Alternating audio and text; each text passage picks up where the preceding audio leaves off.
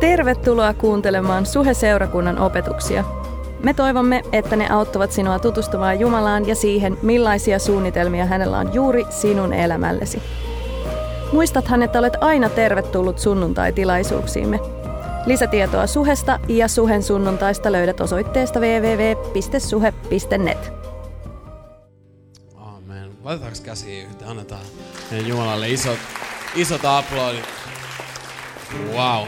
Jatketaan ihan kohta ylistystä. Sä voit istua, istua tosiaan alas. Tervetuloa kesäsuheen munkin puolesta. Mun nimi on tosiaan, tosiaan Jyri Uurtimo ja, ja, ja meillä kävi niin, että, että Henri Häkkinen, jonka, jonka piti olla tänään täällä, niin valitettavasti sairastui ja, ja, ja mulla on mulla on toki ilo, ilo olla paikkaamassa. Jos jotain, jotain hyvää, niin te saatte ainakin viikon lovan nyt mun ja Pietun puhuja-esittelyvideoista, joten sä voit silleen niin huokasta helpotuksesta, että huh, onneksi ei tällä viikolla. Jos sä et tiedä, mistä me puhutaan, jos sä oot ekaa kertaa käymässä täällä, niin, niin tuu, tuu vaikka seuraavina viikkoina mukaan, sä tiedät, minkälaisesta sekoilusta on kyse, kun puhutaan puhuja-esittelyvideoista. Itse Kristian painaa tästä vielä spacea, niin Mulla on tuolla eessä tommonen kello siis, joka, joka juoksee, koska mä, mä haluaisin puhua teille aina kolme tuntia, mutta, mutta meillä on vielä seuraava tilaisuus tulossa, niin, niin, niin ollaan kivoja. Ei mennä nyt tänään, tänään sit kuitenkaan kolmea tuntia. Tota, tosiaan, kuten Kristian sanoi, jatketaan tätä suvivirsi-sarjaa. Me ollaan tämän kesän aikana katsottu jo muutamaa psalmia ja, ja jatketaan samaa, samalla teemalla tänään. Ää, mä e, sain avata tämän koko kesä, kesäsuhekauden puhumalla psalmista 23, joka, joka on ehdottomasti tällä hetkellä mun lempipsalmi. Mutta ennen kuin psalmi 23 oli mun lempipsalmi, niin, niin psalmi 103 oli mun lempipsalmi. Ja mä oon nyt saanut jakaa mun tämän hetken lempipsalmista ja tänään, tänään mennään sitten siihen mun toisiksi niin kuin hyvällä, ehkä jopa jaetulla ykkös siellä psalmi 103. Joten jos sulla on raamattu mukana, niin sä voit availla sun raamatun psalmiin 103. Jos ei ole raamattu, niin ei mitään hätää. Se löytyy, löytyy tuolta screeniltä myös. Voit sieltä lukea mukana. Mutta psalmi 103 voitaisiin tehdä niin, että luetaan, luetaan yhdessä tämä psalmi. Se, mitä mä haluan oikeastaan tänään tehdä, on se, että, että, mä haluan lukea sulle tämän psalmin kaksi kertaa tänään. Ja, ja, ja oikeastaan that's it. Se, mitä mä haluaisin, että, että mitä tänään tapahtuu, on se, että mä en ole pitämässä mitään puheita. Tämä ei ole mikään semmoinen, tiedätkö, niin kuin joku semmoinen puhetilaisuus, vaan mä haluaisin ajatella, että se mitä me tehdään on se, että me yhdessä katsotaan jotain raamatun tekstiä ja annetaan Jumalan puhua meille sen tekstin kautta. Ok tehdään silleen tänään, niin tästä, tästä voi jäädä jotain sulle käteenkin. Jos, jos sä oot tullut kuuntelemaan vaan jotain puhujia, niin mä lupaan sulle, että sä tuut pettymään, koska, koska me, me ihmiset ollaan ihmisiä, epätäydellisiä. Kaikki saarnat on lopulta aika huonoja, mutta Jumala on aina hyvä. Joten, joten, joten meidän kansi ehdottomasti laittaa mieluummin meidän luottamus Jumalaa siihen, että Jumala voi puhua raamatun kautta meille, kuin siihen, että joku puhuja onnistuu jotenkin vakuuttaa meidät yhtään mistään. Näillä sanoilla, psalmi 103, David kertoo meille tänään tällä tavalla. Ylistä Herraa minun sieluni ja kaikki, mitä minussa on. Saatat huomata, että Davidin täytyy muistuttaa itse. David, David suorastaan käskee itseään, että ylistä Herraa minun sieluni. Joskus ehkä sullakin on tässä elämässä ollut semmoisia hetkiä, että susta tuntuu, että se ikään kuin se ylistys ei nyt lähde ihan luonnostaan. Voi olla, että Davidilla ei tässä kohtaa ollut mitään semmoista eeppistä, eeppistä hengellistä haippia menossa. Sillä ei ollut, siltä, ehkä siltä puuttu puuttu jo, jo, joku semmoinen, semmoiset hullut kiksit, jotka sais sen sille suoraan vaan polville. Ja David sanoi, että alkaa puhua omalle sielulle, että hei, että, että ylistä Jumalaa mun sieluni. Ja, ja mä uskon, että se mitä me voidaan tänään oppia tästä psalmista on se, että, että kuinka ylistää Jumalaa silloin, kun ei tunnu miltään. Miten ylistää Jumalaa silloin, kun oikeastaan vaikka mikään ei tunnu miltään. Ja, ja da, David jatkaa, ylistä Herraa minun sieluni. Kaikki, mitä minussa huomaa myös sielu, kaikki, mitä minussa on sielu, mun sydän ylistä Jumalaa, mutta myös ruumis. Tiedätkö, me, meillä suomalaisilla on ihan hyvä muistutus, että, että Jumalaa saa ylistää myös ruumiilla. Sen takia me nostetaan käsiä ylös. Sen takia sä saat vaikka vetää jotain semmoisia piruetteja siinä, jos sä haluat, ja, ja tanssia ja, ja, ja mitä tahansa. Ylistä Herraa minun, siellä on kaikki, mitä minussa on, mun sielu, sydän, ruumis, myös Suomessa. Tiedätkö, ylistäminen ei ole joku kirkkokuntajuttu, tämä saattaa olla sulle uutinen, mutta ei ole olemassa jotenkin, no me ollaan tämmöinen ylistys, ylistävä seurakunta ja sitten jotain ei-ylistäviä seurakuntia. Taivaassa kaikki ylistää, joten me voidaan kaikki kristityt harjoitella täällä maan päällä sitä. Ää, amen. Ylistä hänen pyhää nimeä. Jae kaksi. Ylistä Herraa minun sieluni. Älä unohda, mitä hyvää hän on sinulle tehnyt. Siinä on päivän, päivän saarna yhdessä lauseessa. Älä unohda, mitä hyvää hän on sinulle tehnyt. Ja David alkaa listaamaan. Hän antaa anteeksi kaikki syntini ja parantaa kaikki sairauteni. Hän päästää minut kuoleman otteesta ja seppelöi minut armolla ja rakkaudella. Hän ravitsee minut aina hyvyydellään ja minä elvyn nuoreksi kuin kotka. Vanhurskaat ovat Herran teot. Hän tuo oikeuden sorretuille. Hän osoitti tiensä Moosekselle ja näytti Israelille suuret tekonsa – Anteeksi, anteeksi antava ja laupias on Herra. Hän on kärsivällinen ja hänen armonsa on suuri. Ei hän ieti meitä syytä, ei hän ikuisesti pidä vihaa. Ei hän maksanut meille syntiemme mukaan, ei rangaistut, rangaistut niin kuin olisimme ansainneet.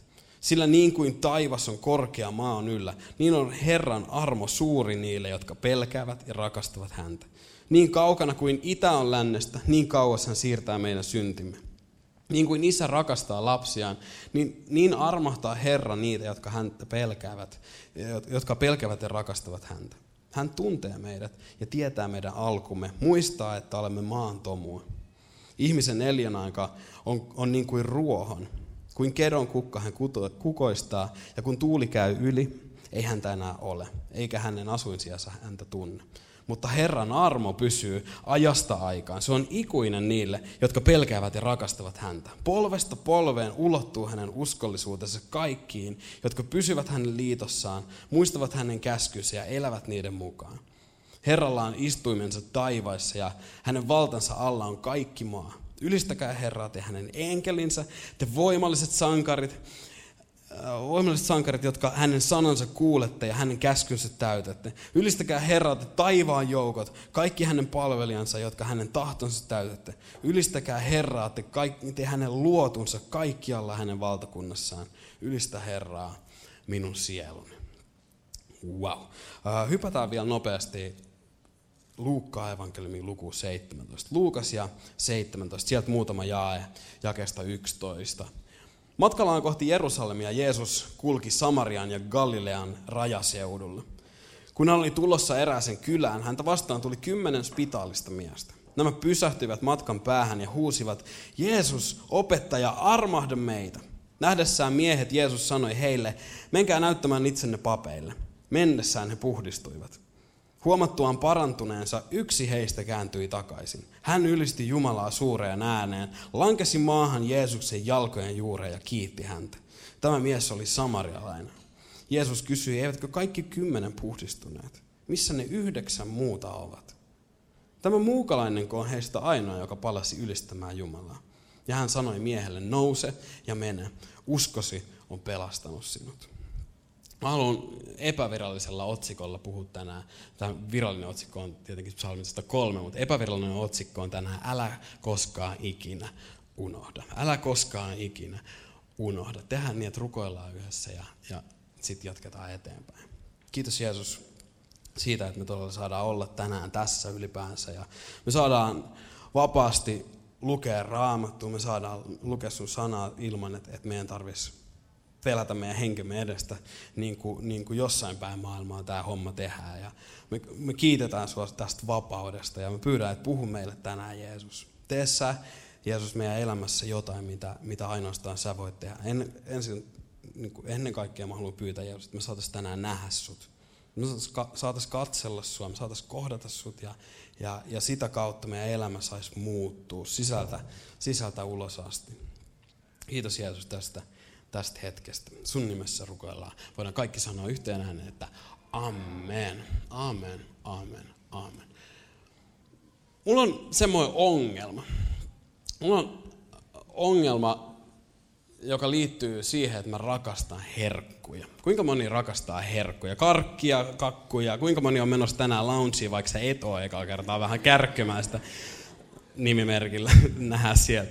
Öö, mutta Mä rakastan herkkuja. Eihän siinä ole mitään väärää. Herkut on kivoja ja, ja, ja karkkiikin saa syödä silloin tällöin. Ja, ja, ja ei siinä mitään. Mut mun ongelma nyt herkkuihin liittyen on se, itse asiassa mut, tietyssä kaveriporukassa mut tunnetaan nimellä karkkijätkä. Mä, mä oikeasti mä rakastan karkkia. Jos haluat tehdä mut onnelliseksi, niin sä voit tuoda mulle joko nallekarkkeja tai niitä Haribon tutteja. Mä pystyisin elämään niillä Haribon tuteilla ties kuin pitkään. Niin ällöttävää kuin se joidenkin teidän mielestä todennäköisesti on. Mutta mä vaan rakastan et, erityisesti hedelmäkarkkeja. Nelli mun vaimon mielestä mä valitsen aina ne pahat karkit, mutta se tarkoittaa mulle vaan hyviä uutisia, koska silloin mä saan syödä ne kaikki karkit, mitä mä oon itse valinnut. Yes, enemmän mulle karkki. Mut, äh, ongelma tähän liittyen on siinä, että, että mun lähimuisti pätkii. Mä, mä oon mestari huijaamaan itseäni. Mä, mä saatan yhden päivän aikana ajatella, että no, koska jotenkin työ, mitä mä teen, on niin kauhean rankkaa ja mulla on niin paljon, paljon kaikkea mielessä. Mun täytyy heti aamulla, kun mä keitän kahvin, mä Jyri, hei, sä oot, sä oot tehnyt niin hyvää duunia, että saat nyt palkita itsesi ja mä palkitsen itseni jollakin, jollakin kekseillä tai jotain. Ja, ja, ja sitten menee muutama tunti eteenpäin. Ja, ja on joku lounashetki ja mä oon silleen, että hei, että mä voisin, mä oon tehnyt niin hyvää duunia ja, ja jotenkin muutenkin ollut sille hyvä meininki, että voisin palkita itteni jollain jälkiruualta lounalle. Ja sitten tätä jatkuu niin, että mä saatan yhden päivän aikana palkita itseni kuusi tai seitsemän kertaa ilman, että mä muistan sitä edellistä kertaa, millä mä oon palkinnut itseni jostain hienosta, hienosta jutusta. Tai ei niitä hienoja juttuja ei tarvitse edes olla, mä pystyn nekin keksimään vaan jotenkin. Ja, ja, ja parhaimmillaan mun kokonaan ensimmäinen viikko on sitä, että mä oon seitsemän kertaa seitsemän päivää vaan palkinnut itteni kaiken maailman herkuilla. Ja, ja, ja, ja, ja se on vaan ongelma. Ei, niin kuin lääkärit ja hammaslääkärit ja muut ei vaan suosittele tällaista ihan tässä määrin itsensä palkitsemista. Mutta, mutta mun ongelma on siinä muistissa. Mä en vaan muista sitä, että hei Jyri, sä just 20 minuuttia sitten söit suklaapatukan. Nyt sä oot ostamassa jätskiä taas. Ja, ja, ja vaan unohan.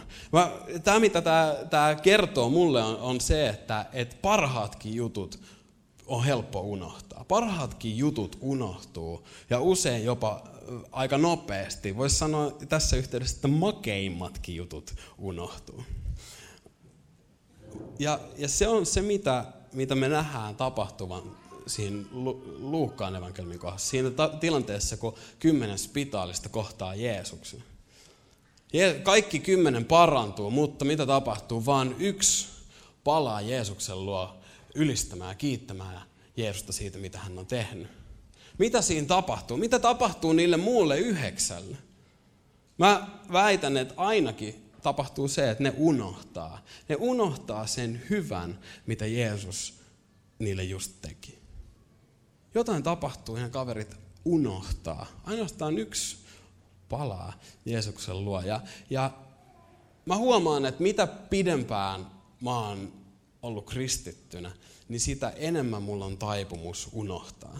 Unohtaa se hyvä, mitä, mitä Jeesus on mulle tehnyt. Mistä me avattiin tämä tilaisuus laulamalle, että, että missä olisinkaan, jos sen sulle kuuluisi kokonaan. Kuinka monella, kuinka, onneksi me lauletaan tuommoisia sanoja, mutta, mutta usein, usein mulla on ainakin taipumus jopa unohtaa se, että mistä Jumala on mut pelastanut, mihin Jumala on mut tuonut, mitä kaikkea hyvää Jumala on mun elämässä tehnyt. Ja, ja mä uskon, että mä en ole ainut, vaan itse asiassa mä uskaltaisin väittää, että meillä jokaisella on vaara, vaara unohtaa se hyvä, mitä Jeesus on tehnyt meidän elämässä. Mä haluaisin tänään muistuttaa itseään ja sua siitä hyvästä, mitä, mitä Jumala on tehnyt. Mitä me, mitä me ei miten me ei unoheta? Miten me voidaan elää niin, että me ei unoheta? Miten, tai parempi kysymys ehkä vielä olisi se, että, että mitä, mitä meidän ei pidä unohtaa? Mitä meidän ei pidä unohtaa? David, kun hän kirjoittaa, että ylistä Herraa minun sieluni, älä unohda mitä hyvää hän on sinulle tehnyt. Seuraavaksi alkaa listaamaan niitä hyviä asioita, mitä, mitä Jumala on tehnyt hänen elämässä. Jakees kolme, David aloittaa tärkeimmällä. David kirjoittaa, että hän antaa anteeksi kaikki syntini. Hän antaa anteeksi kaikki syntini. Selkeästi sä et kuulu, mitä mä sanoin. Hän antaa anteeksi kaikki syntini. Okei, vielä kerran. Efesolaiskirjassa sanotaan, että hänen veressään on meidän rikkomustemme anteeksianto. Hän antaa anteeksi kaikki syntimme.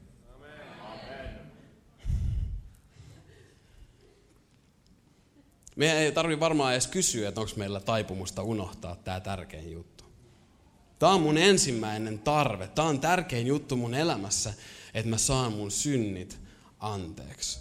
Mutta kuinka helposti me unohdetaan, kuinka helposti näissä jopa näissä meidän kristillispiireissä siitä tulee ikään kuin jotain, mitä me kuulla. Joo, Jeesus antoi meidän synnit. Jeesuksen veressä on meidän syntiantoksanta. Ja sitten on silleen ihan kuin olisi kuullut jonkun eilisen jonkun kolme vuotta sitten olleen futismatsin tuloksen. Uhu, tosi siisti. Koska jos mä kertoisin, että Italia voitti eilen, niin joku on silleen, come on! Mutta, mutta, mutta mitä se, että Jeesus antoi henkensä meidän puolesta risti. Ja sen kautta me, me voidaan kaikki saada anteeksi. Niin usein, niin, usein, niin, niin, niin monet meistä ja, ja itseni mukaan lukien, me suhtaudutaan armoon niin kuin se olisi jotain itsestään selvää. Niin kuin se olisi jotain, jotain normipäivä juttu, mikä itse asiassa tavallaan kuuluukin meille.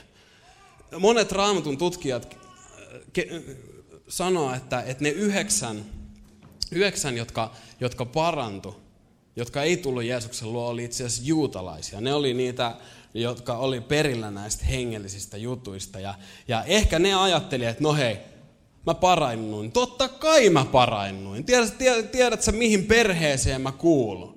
Tiedätkö, mihin sukuun mä kuulun? Totta kai mulle itse asiassa kuuluu suorastaan. Mä kuulun Jumalan kansaan hyvänä aika. Mä, tiedätkö kuinka kauan mä oon käynyt tässä seurakunnassa? Tiedätkö kuinka paljon rahaa mä oon sijoittanut tähän, tähän seurakuntaan? Kuinka uskollisesti mä oon antanut? Totta kai mä parannun koska se kuuluu, mä ansaitsen sen. Mutta kun se ei ihan toimi niin. Mutta sitten meitä on myös paljon niitä, jotka, jotka vielä tänäkin päivänä, sä oot tullut tänään tähän huoneeseen niin, että, että sun sydämessä on häpeää ja syyllisyyttä sun synnin takia. Ja sun täytyy kuulla tänään, mitä Jumala sanoo sulle. Hän antaa kaikki syntimme anteeksi. Kuulitko Kaikki. Kaikki kaikki sun synnit anteeksi. Hän antaa kaikki sun synnit anteeksi. Kuule, mitä Jumala sanoo sulle. Kato. Kato Jumala, älä kato sitä sun syntiä. Älä, älä tuijota omaa napaa ja sun epäonnistumisia ja heikkouksiin, koska sieltä ei, sä et löydä mitään muuta kuin ahdistusta. Mutta käännä sun katse Jeesukseen. Ja tiedätkö mitä, mä lupaan sulle, että sä saat nähdä, kuinka sä pystyt elämään myös vapaampana siitä sun synnistä kun sun katse on oikeassa paikassa. Psalmis 34, jakeessa 6 sanotaan, että, että ne, jotka katsovat häneen, säteilevät iloa. Ne, jotka katsovat häneen, säteilevät iloa. Siinä on sulle jotain, mikä voisi olla vaihtoehto tai yksi mahdollisuus siellä sun kamppailu ja taistelun keskellä. Hän antaa kaikki meidän syntimme anteeksi. Kaikki. Joka ikisen, joka ikisen. Ja parantaa kaikki sairauteni ei ehkä jokaista sairautta tämän maanpäällisen elon aikana, mutta lopulta viimeistään taivaassa joka ikinen sun sairaus on hoidettu. Mutta mä tiedän, että monet meistä Jumala on parantanut monista jutuista jo täällä maan päällä. Mistä Jumala on parantanut sut? Älä unohda, älä unohda, mitä hyvää hän on sinulle tehnyt.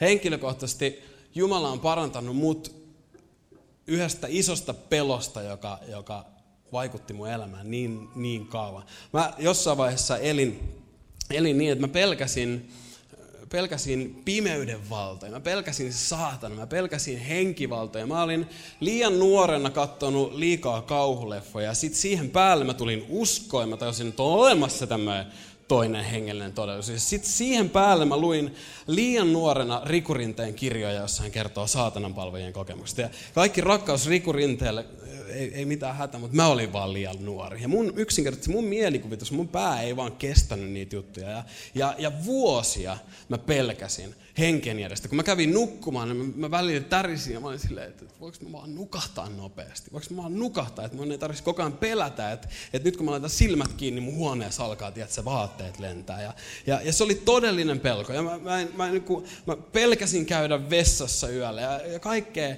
kaikkea, kaikkea tätä. Mutta sitten mä kohtasin yhden, yhden, yhden ihmisen ja mä tutustuin vaan sattumalta. Mä kerroin sille tästä jutusta ja sanoin, että Jyri mä haluaisin rukoilla sun puolesta tänään vielä. Ja, ja me rukoiltiin ja sen illan jälkeen mä en ole enää pelännyt sillä tavalla. Jumala kertakaikkisesti yhdellä kertaa vapautti mut siitä pelosta. Ja, ja mä oon ikuisesti kiitollinen Jumalalle siitä, jos mä vaan muistan sen, mitä Jumala on tehnyt mun elämässä. Älä unohda, mitä hyvää hän on sinulle tehnyt. Jakeesta neljä. Hän päästää minut kuoleman otteesta ja seppelöi minut armolla ja rakkaudella. Kuuntele nyt näitä juttuja. Nämä on kaikki totta myös sun elämässä, kun sä laitat sun luottamuksen Jeesukseen. Hän ravitsee minut aina hyvyydellään ja minä elvyn nuoreksi niin kuin kotka. Vaikka sä olisit vanha, niin sä voit olla sitten vaikka vanha kotka, mutta sä, sä, ne ei vaan. Jesajan kirjas luvussa 40 Jumala Jumalasta Jesaja kirjoittaa tällä tavalla. Hän virvoittaa väsyneen ja antaa heikolle voimaa. Ehkä tämä on sana sun kesää varten. Tämän kesän aikana hän virvoittaa väsyneen ja antaa heikolle voimaa. Nuoretkin, jopa nuoret, jopa Kristian väsyy ja nääntyy. Nuorukaiset kompastelevat ja kaatuvat. Mutta kaikki jotka Herraa odottavat, saavat uuden voiman. He nous, kohoavat siivilleen kuin kotkat. He juoksevat eivätkä uuvu. He vaeltavat eivätkä väsy. Jumalan armo on jotain sellaista, mikä uudistaa meidät. Seuraavaksi David alkaa, nyt se on listannut, mitä Jumala on tehnyt hänen elämässään. Seuraavaksi David alkaa siirtymään siihen, että, että millainen Jumala ylipäänsä on. Kuka Jumala on? Hän alkaa kertoa jakes 6. Vanhurskaat ovat Herran teot. Hän tuo oikeuden sorretuille. Hän osoitti tiensä Moosekselle ja näytti Israelille suuret tekonsa. Ja seuraavaksi, mä en tiedä millainen sun Jumala kuvaa, mutta mut, mut anna näiden jakeiden, anna näiden sanojen muuttaa sun Jumalakuvaa tänään. Jakeessa kahdeksan David kirjoittaa, että anteeksi antava ja laupias on Herra. Hän on kärsivällinen ja hänen armonsa on suuri. Ei hän iäti meitä syytä, ei hän ikuisesti pidä vihaa. Kuinka moni tänään on täällä niin, että sulla on semmoinen olo, että Jumala on sulle vihanen. Jumala on pettynyt suhun. Jumala on tyytymätön suhun. Se ei ole totta. Se on vihollisen vale sun päässä. Jumala, taivaallinen isä, on anteeksi antava ja laupias. Hän on kärsivällinen. Hänen armonsa on suuri. Ei hän nieti meitä syytä. Ei hän ikuisesti pidä vihaa. Jakes 10. Ei hän maksanut meille syntiemme mukaan, ei rangaissut niin kuin olisimme ansainneet. Ja kaikki voi sanoa yhteen ääneen, aamen, kiitos Jeesus, että me ei saatu sitä, mitä me oltaisiin ansaittu, koska kukaan meistä ei tänään olisi tässä, jos niin olisi käynyt.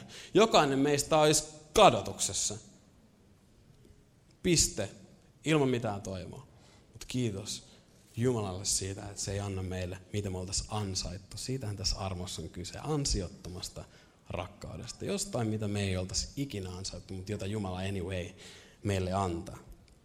Jos tämä uutinen häiritsee sua tällä hetkellä, jos sä oot silleen, että ei tämä voi mennä näin, niin se on hyvä, pidä kiinni siitä. Armon kuuluu aina vähän häiritä meidän inhimillistä sydäntä, joka, joka haluaisi ansaita, tehdä jotain sen eteen, että me voidaan, voidaan olla silleen, että no niin, nyt mä oon ansainnut tämän, tämän Jumalan hyväksyn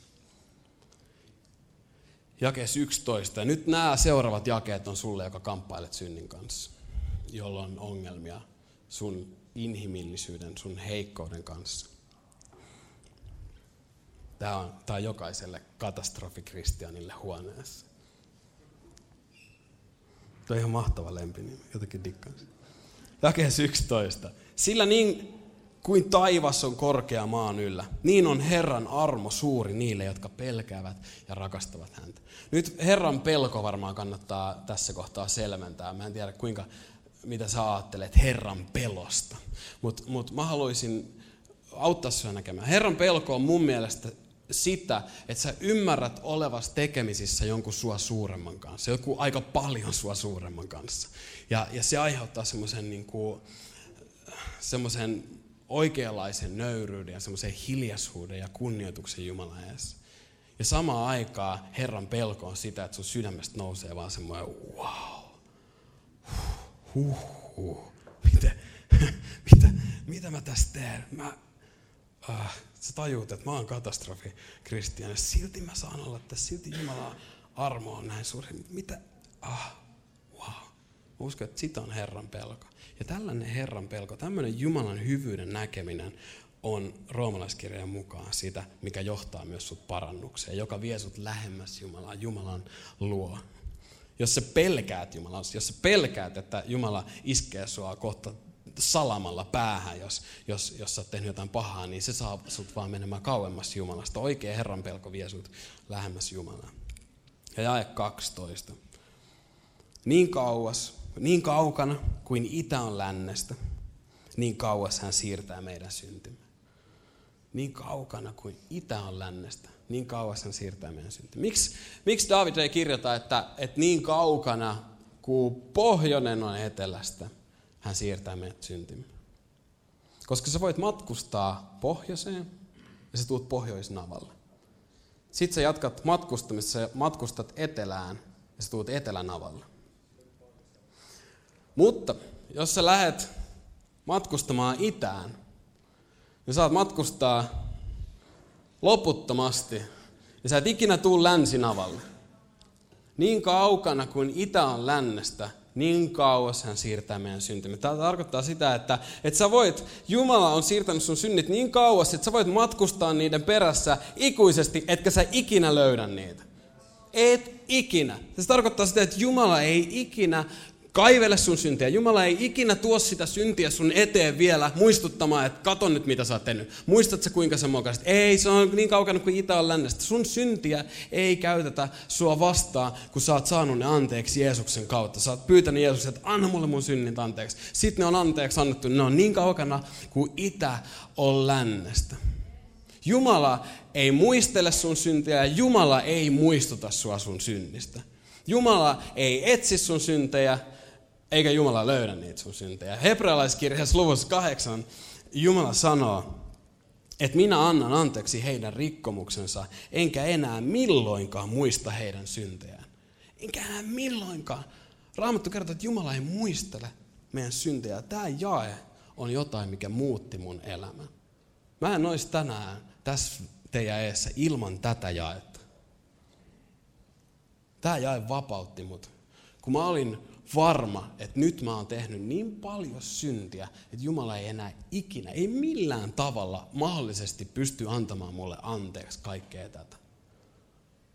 Kaikkea tätä mun syntiä. Ja Jumala sanoi mulle, että mistä synneistä sä oikein puhut. Kun mä en muista enää, mitä sun, noita, mistä sä puhut. Mä oon antanut anteeksi sun menneet, sun tulevat ja nykyiset synnit. Kaikki on anteeksi annettu. Yhtäkkiä saa hengittää. Niin kuin isä armahtaa lapsiaan, niin armahtaa Herra niitä, jotka pelkäävät ja rakastavat häntä. Hän tuntee meidät ja tietää meidän alkumme. Muistaa, että olemme maan tomua. Jeesus Jumala tietää, kuinka heikkoja me ollaan. Eikö tämä aika lohduttavaa? Eikö tämä aika helpottavaa? Just niin kuin Christian sanoi. Me ollaan heikkoja. Mun lempinimi on Katastrofi Jyri. Tämä on huone täynnä katastrofeja, mutta tiedätkö mitä Jumala tietää sen? Jumala tietää millaisia me ollaan. Jumala, Jumala ei, ei häiritse, ei ällötä eikä turhauta meidän inhimillisyys. Hän tietää, millaista tekoa me ollaan. Koko tämän kevään tavoite on se, että sä voisit löytää vähän enemmän lepoa ja iloa sun elämään. Ja mä en tiedä, onko monta asiaa, mikä, mikä voisi auttaa sua yhtä paljon kuin tämä. Jumala tietää. Se, että sä saat oikealla tavalla nähdä sen, kuka sä oot. Et sun ei tarvi yrittää olla yhtään enempää. Sun ei tarvi yrittää olla vahvempi, parempi. jotenkin kovempi versio susta kuin mitä sä oikeasti tällä hetkellä oot. Ja sitten sä saat nähdä, että kuka Jumala on. Mitä kaikkea oot Jumalassa, Jumalan kautta. Niin sitten on vähän helpompi hengittää ja mahdollisesti jopa hymyillä. Jakeesti 15. Ihmisen elinaika on niin kuin ruohon, kuin kedon kukka hän kulkoistaa. Ja kun tuuli käy yli, ei häntä enää ole, eikä hänen asuinsiansa häntä tunne. Mutta Herran armo pysyy ajasta aikaan. Se on ikuinen niille, jotka pelkäävät ja rakastavat häntä. Polvesta polveen ulottuu hänen uskollisuutensa kaikkiin, jotka pysyvät hänen liitossaan, muistavat hänen käskynsä ja elävät niiden mukaan. Herralla on istuimensa taivaissa ja hänen valtansa alla on kaikki maa. Jos mietit syitä ylistää Jumalaa, niin siinä on yksi, yksi ihan hyvä syy. Herralla on istuimensa taivaassa, hänen valtansa alla on kaikki maa. Siinä, tällaista tyyppiä on mun mielestä ihan hyvä, hyväkin vähän ylistää, jonka vallan alla on kaikki maa. Ylistys on yksinkertaisuudessaan reaktio. Reaktio siihen, kun saat nähdä, kuka Jumala on. Kuka Jeesus on. Ylistys on jotain, mitä vaan nousee sieltä, sieltä kohtaamisesta. Bändi voi tulla lavalle.